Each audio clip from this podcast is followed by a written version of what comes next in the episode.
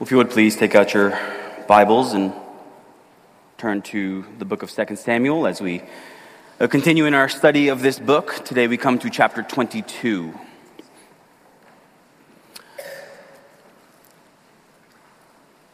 Over the past few weeks, we found ourselves in the epilogue of this book, uh, an epilogue in which the author leaves us with a few additional narrative stories that help us to better understand and frame everything that we've already read in the books of Samuel about the life of David. And so last week we looked at those four short stories from the end of chapter 21 about David's valiant men defeating Philistine giants.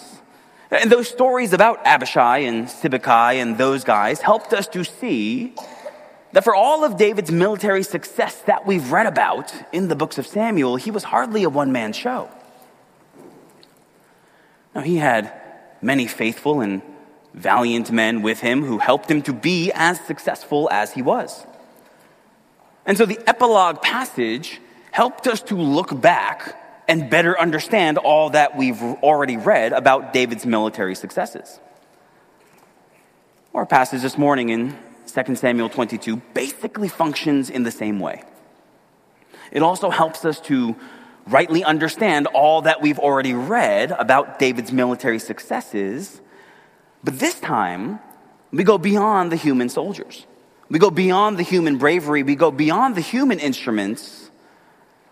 We go past those secondary causes to the ultimate cause, the cause behind every other cause, referring, of course, to God Himself.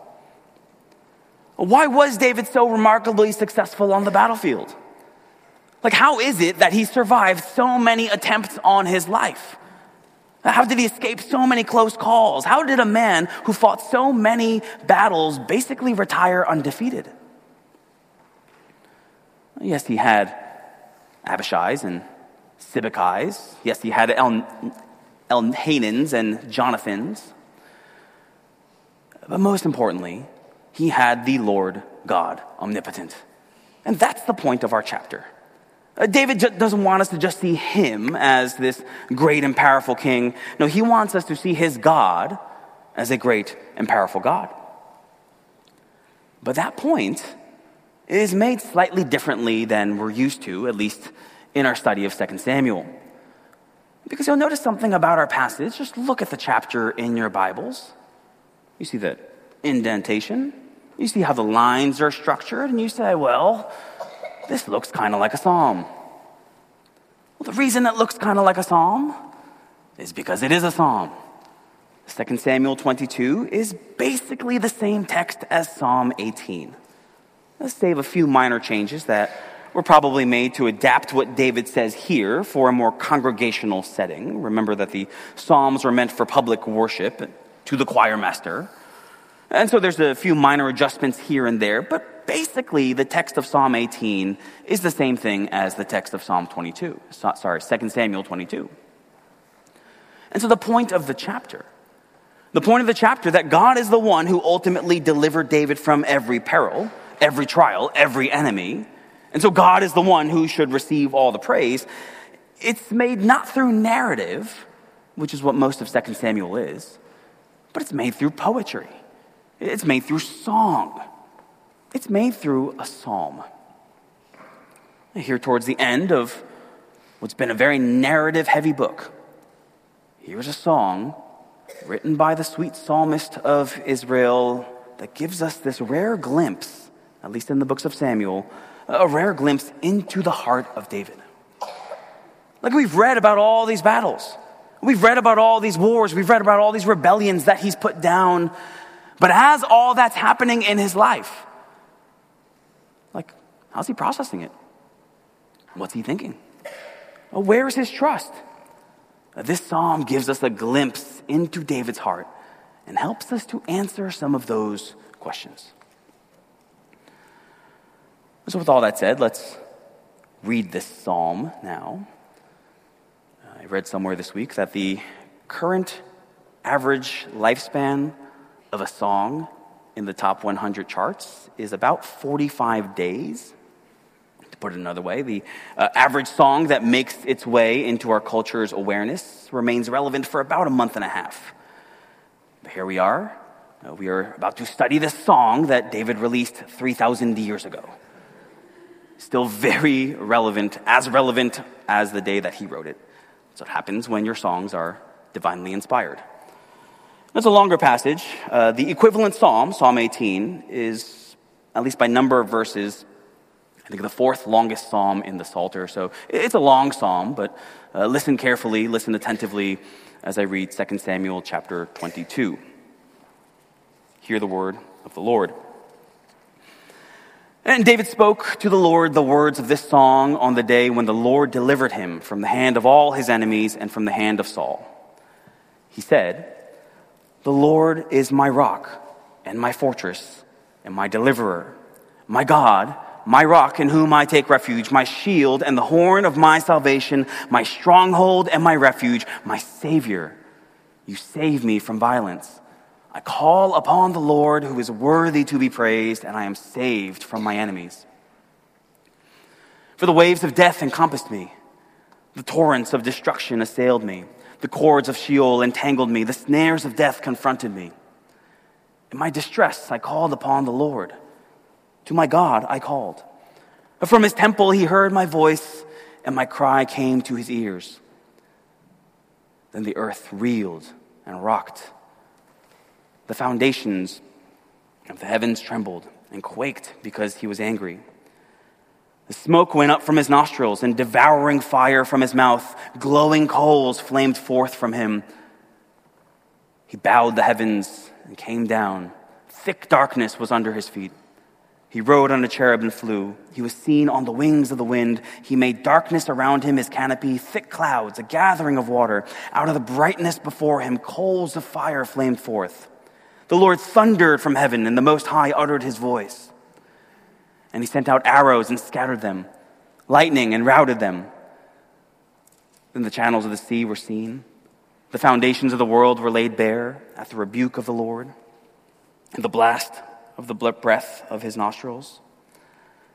He sent from on high. He took me. He drew me out of many waters. He rescued me from my strong enemy, from those who hated me, for they were too mighty for me. They confronted me in the day of my calamity, but the Lord was my support. He brought me out into a broad place. He rescued me because he delighted in me. The Lord dealt with me according to my righteousness. According to the cleanness of my hands, he rewarded me. For I have kept the ways of the Lord and have not wickedly departed from my God. For all his rules were before me, and from his statutes I did not turn aside. I was blameless before him, and I kept myself from guilt. And the Lord has rewarded me according to my righteousness, according to my cleanness in his sight. With the merciful, you show yourself merciful. With the blameless man, you show yourself blameless. With the purified, you deal purely, and with the crooked, you make yourself seem torturous. You save a humble people, but your eyes are on the haughty to bring them down. For you are my lamp, O Lord, and my God lightens my darkness. For by you I can run against the troop, and by my God I can leap over a wall. This God, his way is perfect. The word of the Lord proves true. He is a shield for all those who take refuge in him. For who is God but the Lord? And who is a rock except our God? This God is my strong refuge and has made my way blameless. He has made my feet like the feet of a deer and set me secure on the heights. He trains my hands for war so that my arms can bend a bow of bronze. You have given me the shield of your salvation, and your gentleness has made me great. You give a wide place for my steps under me, and my feet did not slip. I pursued my enemies and destroyed them and did not turn back until they were consumed. I consumed them. I thrust them through so that they did not rise. They fell under my feet. For you equipped me with strength for the battle. You made those who rise against me sink under me. You made my enemies turn their backs to me, those who hated me, and I destroyed them. They looked, but there was none to save. They cried to the Lord, but he did not answer them. I beat them fine as the dust of the earth. I crushed them and stamped them down like the mire of the streets. You delivered me from strife with my people. You kept me as the head of the nations. People whom I had not known served me. Foreigners came cringing to me. As soon as they heard of me, they obeyed me. Foreigners lost heart and came trembling out of their fortresses. The Lord lives. And blessed be my rock, and exalted be my God, the rock of my salvation, the God who gave me vengeance and brought down peoples under me, who brought me out from my enemies. You exalted me above those who rose against me. You delivered me from men of violence. For this I will praise you, O Lord, among the nations, and sing praises to your name. Great salvation he brings to his king, and shows steadfast love to his anointed, to David and his offspring forever. Brothers and sisters, this is the word of the Lord. And one thing that we, as careful Bible readers, should always remember is that the Bible well, there's one ultimate author, the Holy Spirit, and so there's a wonderful unity to the scriptures. The Holy Spirit wrote through various men using various literary mediums, right? various genres. And so you can't just read all genres in the same way. And that is, you can't read a historical narrative in the same way that you read an epistle. And you can't read an epistle the same way you read a prophetic book. And you can't read a prophetic book the same way you read poetry. And so as we think about 2 Samuel 22, this psalm, this poem, this song, we need to think about it slightly differently than we've been thinking about most of the other chapters from the books of Samuel, which are largely historical narratives. And one major difference between historical narrative and poetry is that poetry is often not organized chronologically. Uh, Nathan made this point when he so helpfully broke down Psalm 30 for us a few weeks ago, how that psalm goes out of chronological order. Well, the same thing's going on here in 2 Samuel 22. It's like this mishmash in terms of chronological order, because the point of the psalm isn't so much to give an orderly historical account of David's battles and escapes. It's to praise God for who he is and what he's done in those battles and escapes. But in order for us to better understand why David is praising the Lord so exuberantly here, I think it'll be helpful for us to study this passage uh, in a chronological way. And so here's your four points for this morning, uh, four themes of this psalm that are kind of chronologically organized. And we'll just kind of go through them one by one and going through the chapter. Uh, point number one David cries out to the Lord. Point number two, the Lord hears David. Point number three, the Lord raises David. And point number four, David praises the Lord. So David cries out to the Lord, the Lord hears David, the Lord raises David, and David praises the Lord.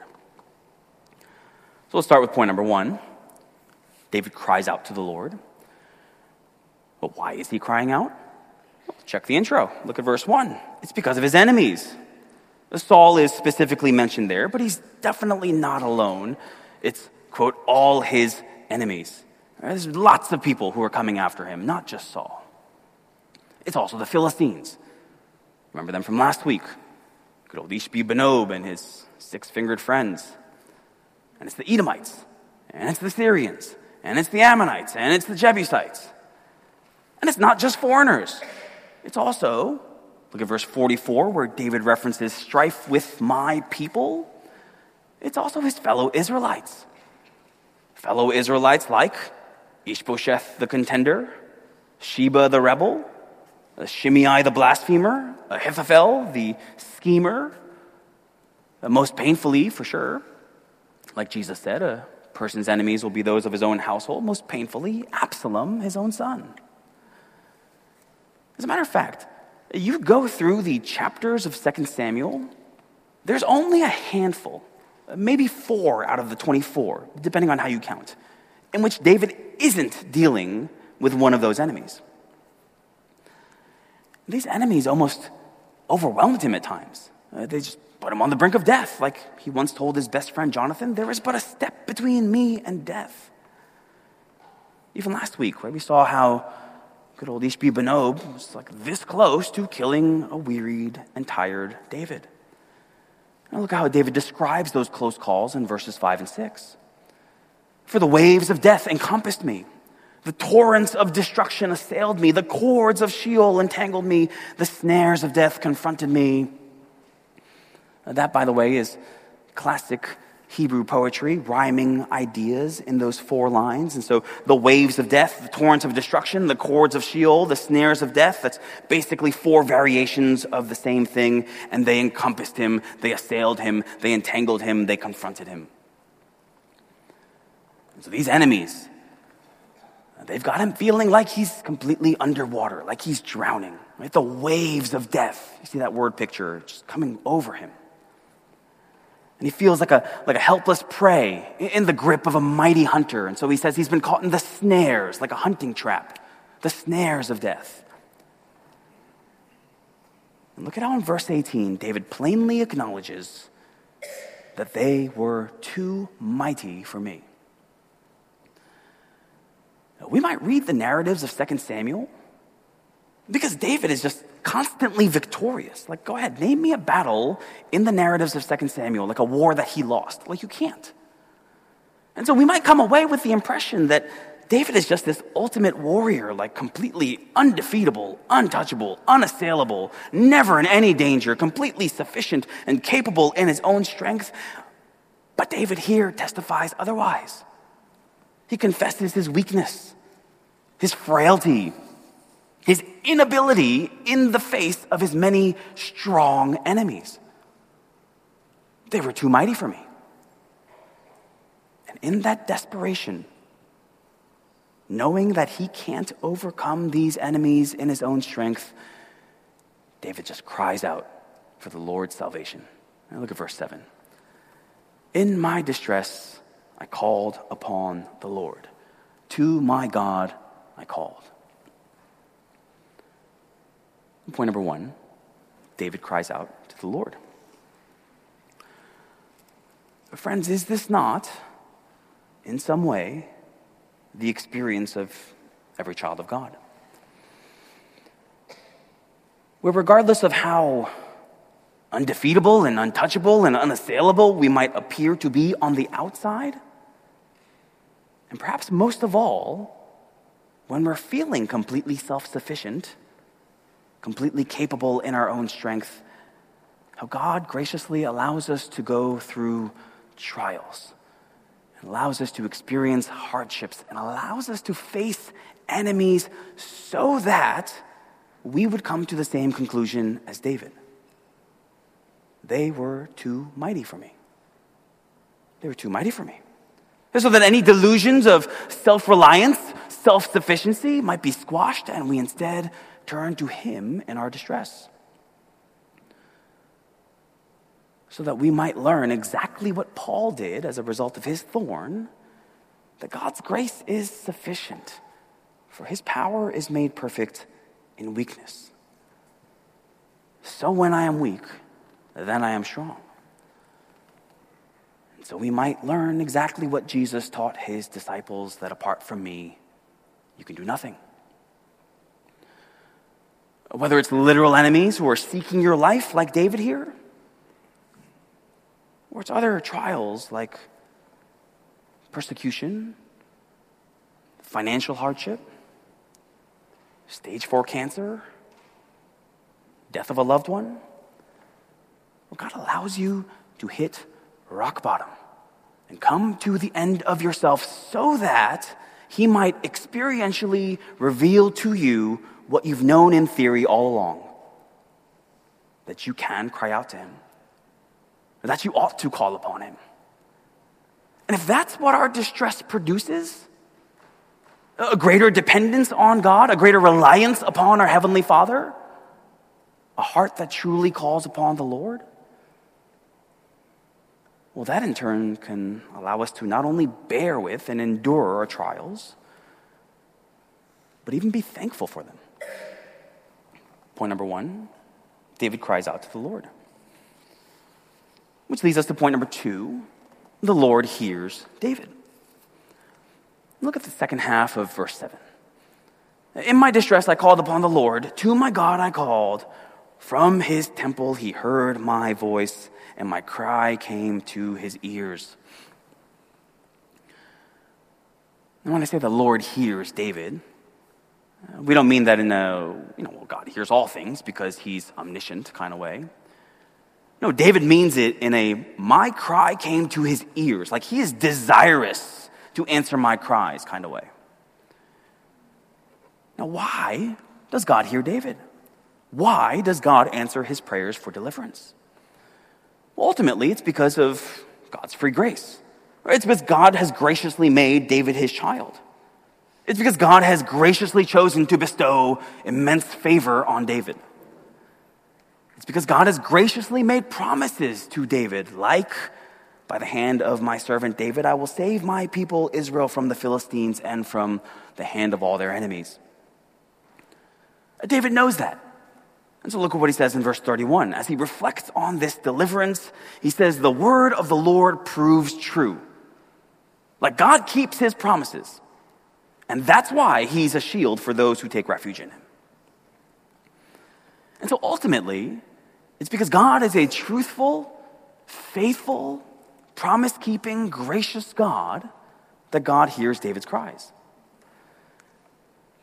But there's also another reason that David gives here, that David makes reference to here in this psalm, and you'll see it in verses 21 through 25. It's his righteousness. The Lord dealt with me according to my righteousness. According to the cleanness of my hands, he rewarded me. For I have kept the ways of the Lord and have not wickedly departed from my God. For all his rules were before me, and from his statutes I did not turn aside. I was blameless before him, and I kept myself from guilt, and the Lord has rewarded me according to my righteousness, according to my cleanness in his sight. You read that, you say, wait a minute. It, doesn't that seem incompatible with everything that we've just read in 2 Samuel? I have kept the ways of the Lord. From his statutes I did not turn aside. Like, I don't know, what does Uriah the Hittite have to say about that? So clearly, David is not referring to an absolute perfection, an absolute sinlessness. And a quick read of Psalm 32 or Psalm 51 or any number of David's Psalms would show that he has no delusions of his own sinful, sinlessness. Against you, you only have I sinned and done what is evil in your sight. David has sinned for sure, and he knows it. But he's also been broken over his sin. He's also repented of his sin. And he's also found forgiveness for his sin from a gracious God. So these verses here are not referring to moral perfection or sinlessness. Otherwise, David couldn't possibly speak them.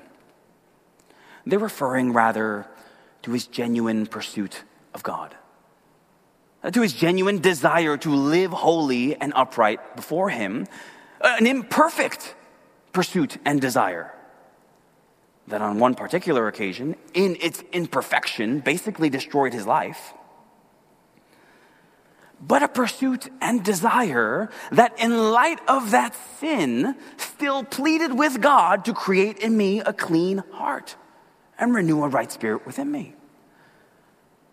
A pursuit and desire that characterized his life as a whole, so that when the biblical narrator looked back on David's life, that one incident was marked as the exception and not the rule. 1 Kings 15 5. Because David did what was right in the eyes of the Lord and did not turn aside from anything that he commanded him all the days of his life, except in the matter of Uriah the Hittite. That's the righteousness and cleanness that he's referring to here. This general, kind of wholehearted commitment to God, this pursuit and desire for God, as imperfect and fallible as it may have been. Now, just to be clear on something here, David is not saying that the basis of his acceptance by God was that righteousness.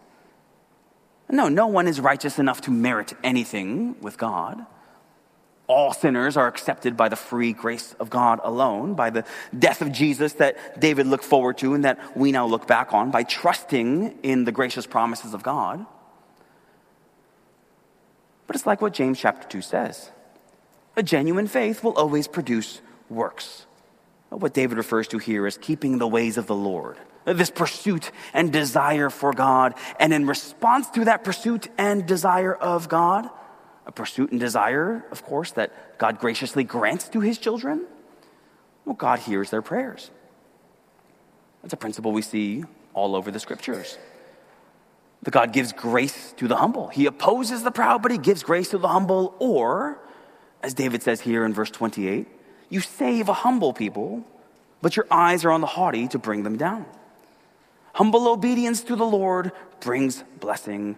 Proud defiance against the Lord brings his opposition.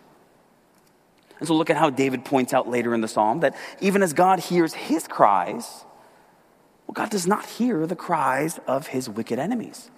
Look at verse 42. They looked, but there was none to save. They cried to the Lord, just like David cried to the Lord. They cried to the Lord, but he did not answer them. These enemies found out the hard way the truth of Psalm 66 18. If I had cherished iniquity in my heart, the Lord would not have listened. So, point number two the Lord hears David. Which brings us to point number three the Lord raises David.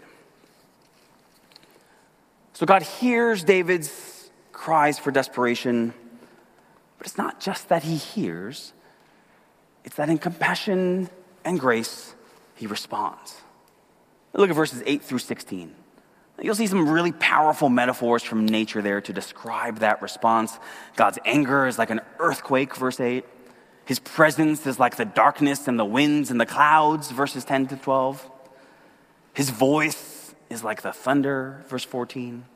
His arrows are like lightning bolts, verse 15.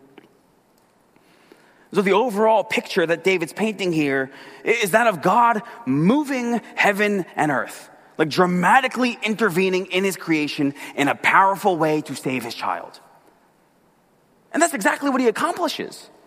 Because God's not like a well meaning parent who would do anything to help his child, but at the end of the day could only try his best. No, he is the Lord God omnipotent. Now, this is he who is mighty that we were talking about. So, those waves of death, you remember those that were encompassing David so that he felt like he was drowning? Well, look at verse 17. He sent from on high, he took me, he drew me out of many waters. Well, the Lord raises David. And those enemies that were overwhelming him, they're too mighty for me. Well, verse 18, he rescued me from my strong enemy. Uh, when everything was sinking and, and shaking, when all around his soul gives way, verse 19, the Lord was my support. And when the snares of death the snares of death had seemingly trapped him so that he had nowhere to go. Well, verse 20, he brought me out into a broad place, right? He's able to freely roam around again. So, whether he's referring to the near misses of Saul, or Absalom, or Ishbi Benob, or the Philistines, or anyone else, it's like David said elsewhere many are the afflictions of the righteous, but the Lord delivers him out of them all. And much of the second half of this psalm, starting in around verse 29, is basically much of the same. It's further reflections on the same truth.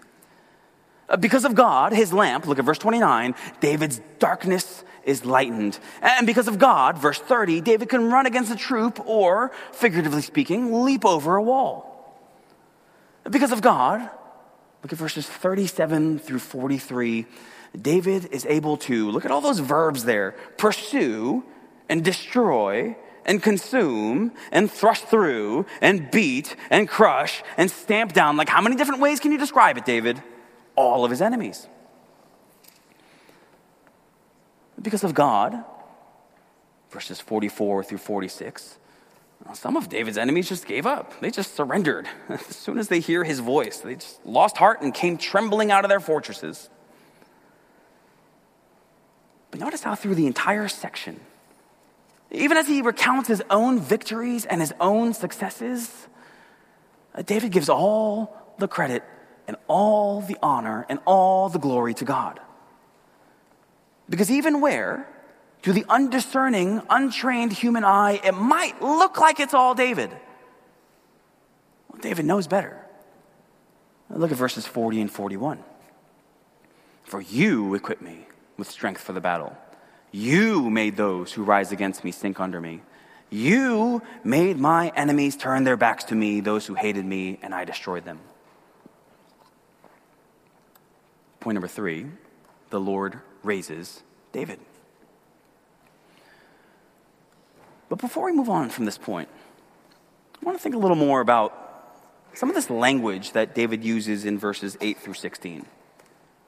The language of earthquakes, fire, thunder, and lightning.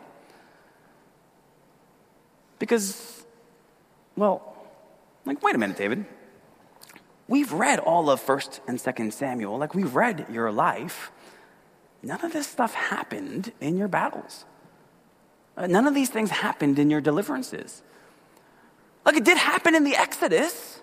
Remember the plagues and the, the parting of the Red Sea and all that?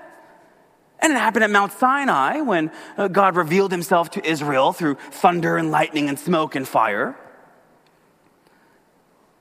It did happen when Joshua fought against the Canaanites, and you remember the hailstones that God threw down killed more enemies than the Israelites did?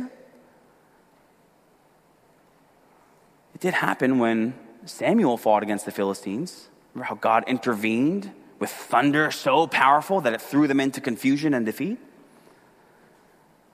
But as we read through David's victories in 1st and 2nd Samuel, as we read about David's narrow escapes, as we read through all of David's deliverances, I don't know, they seem so ordinary in comparison.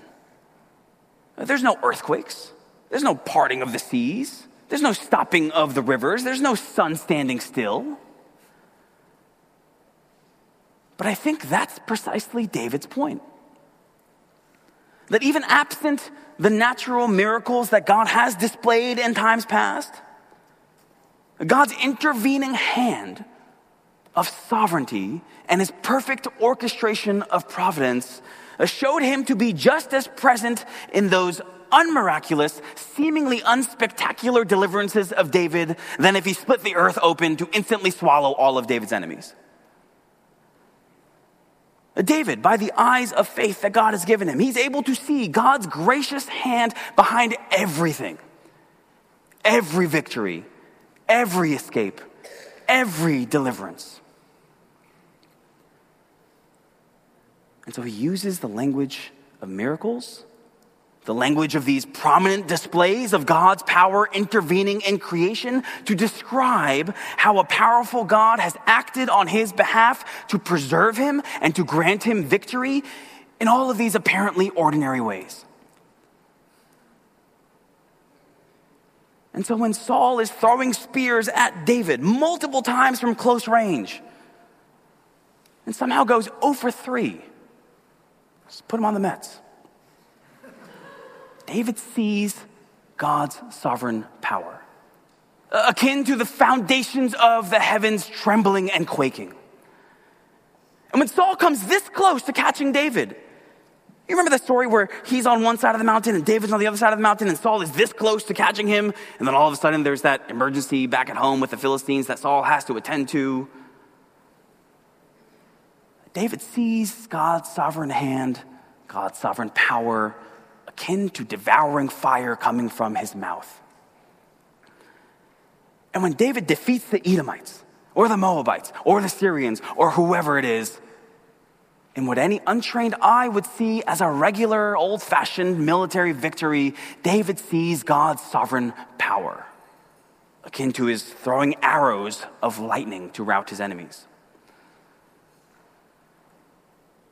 Friends, we are not David. We are not God's anointed king.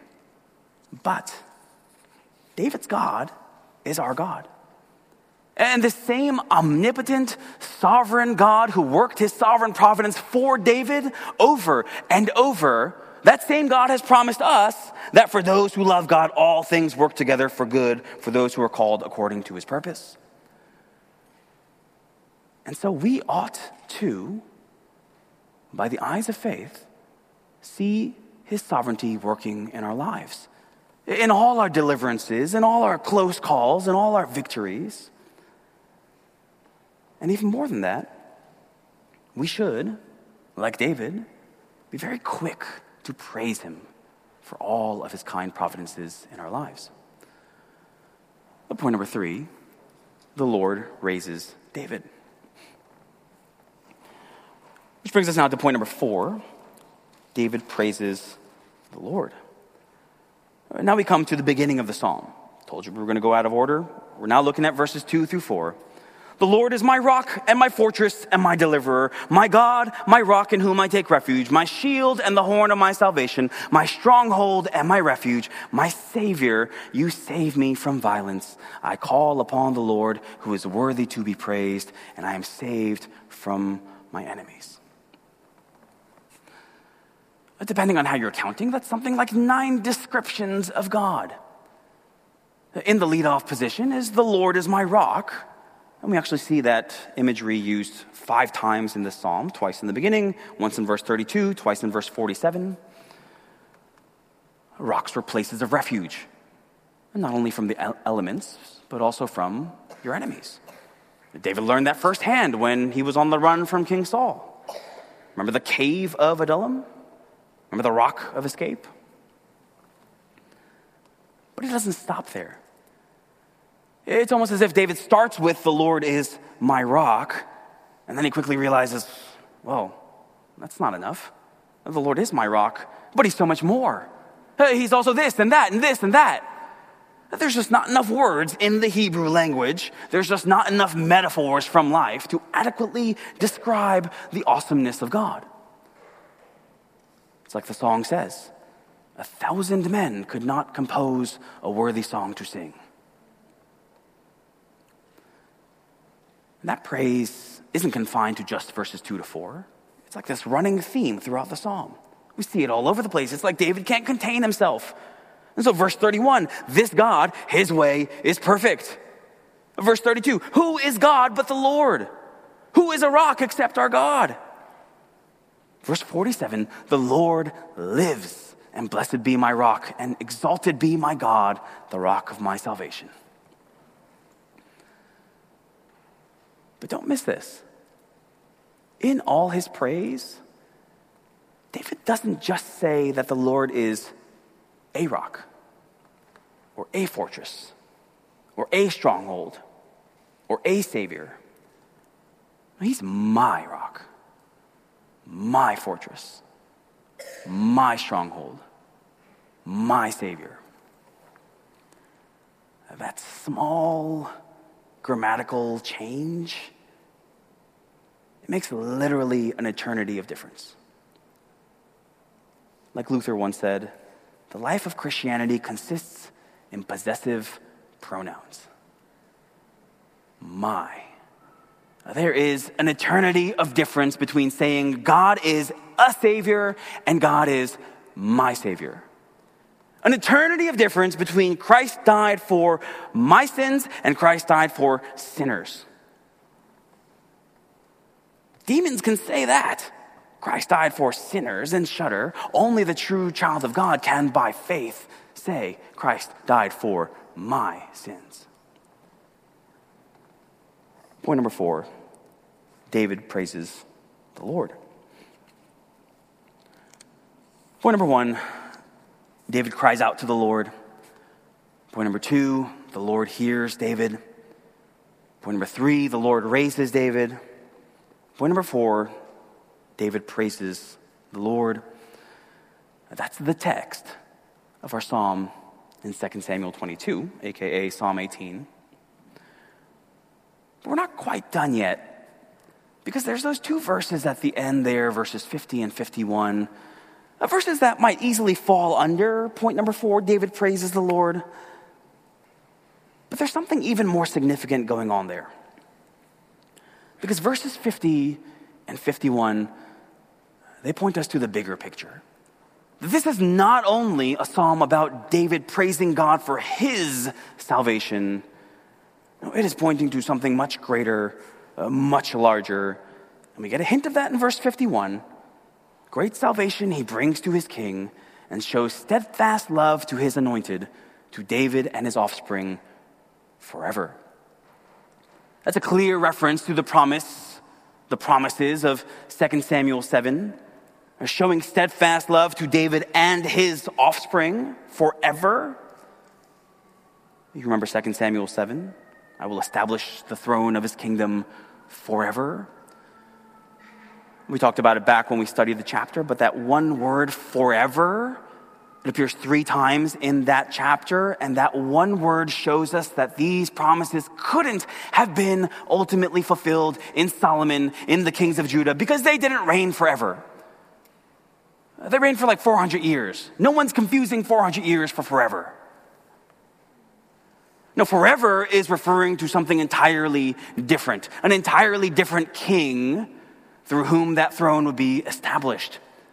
A forever king who, while being the offspring of David, the son of David, was altogether unlike David. A forever is clearly referring to King Jesus. And it's not just verse 51. Now look at verse 50.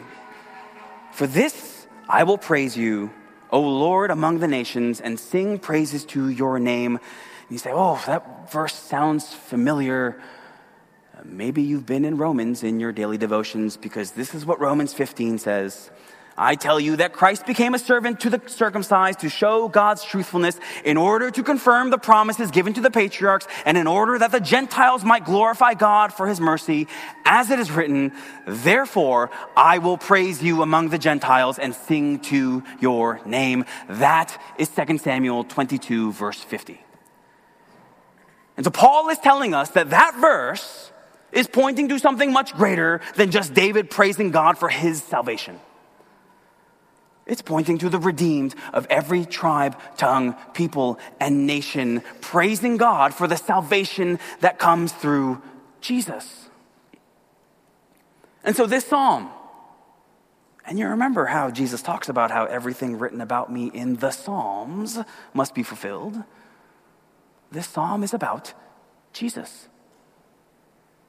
Point number one Jesus cried out to the Lord. It was in the Garden of Gethsemane that the son of David cried out, Father, if you are willing, remove this cup from me. Nevertheless, not my will, but yours be done. In anguish, as he prepares to take upon himself all the sins of all his people, even though he lived a perfect life, always in the will of the Father, he would bear the wrath of God for sinners like you and me. In that anguish, Jesus cries out from the depths of his soul. Hebrews 5, chapter 7, in the days of his flesh, Jesus offered up prayers and supplications with loud cries and tears.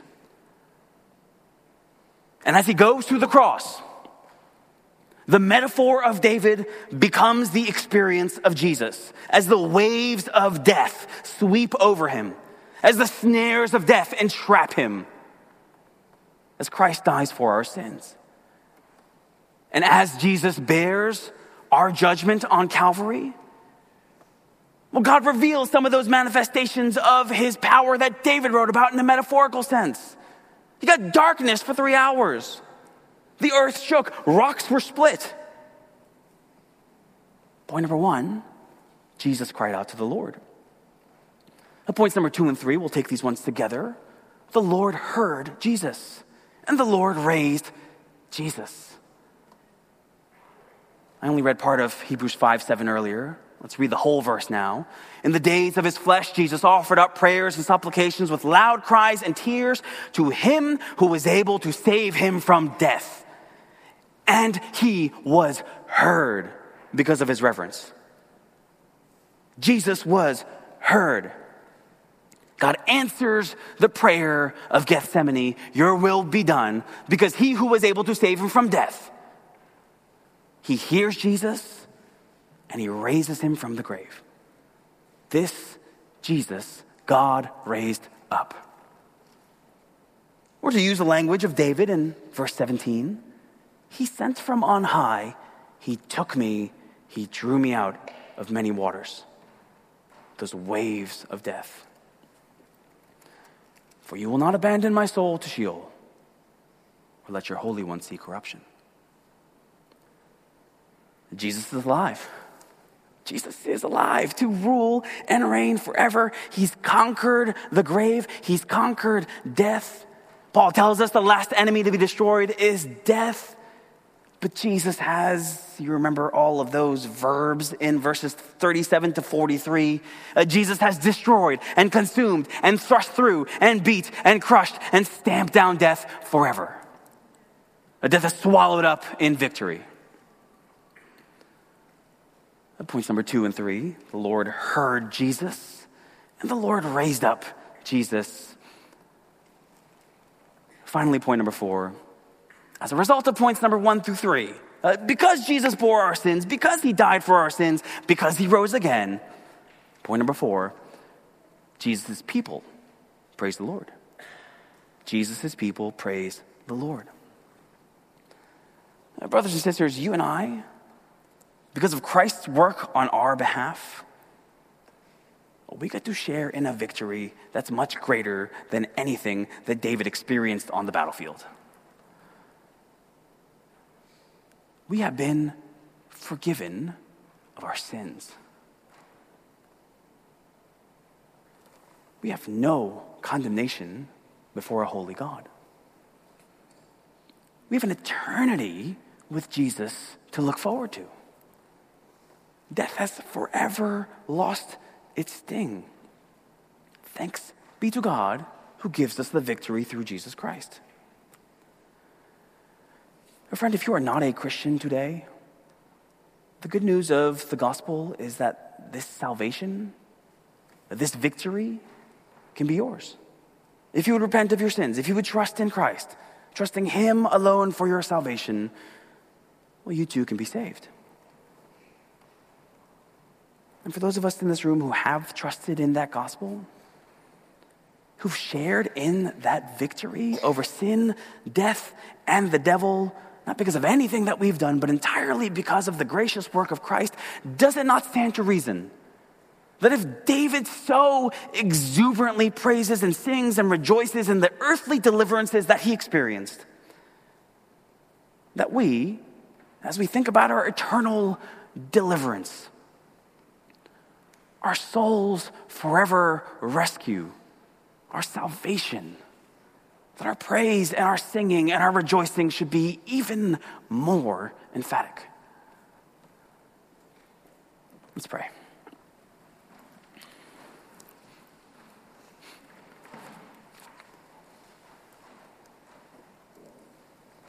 Father, these are they that testify of Jesus. Lord, give us eyes to see Christ in every page of the Bible, in every psalm, in every narrative of the Old Testament and in particular in this chapter of 2 Samuel. Pray that we would have eyes to see Christ, to place our full trust in Him, and to rejoice in the salvation that He brings. We ask this in Jesus' name. Amen.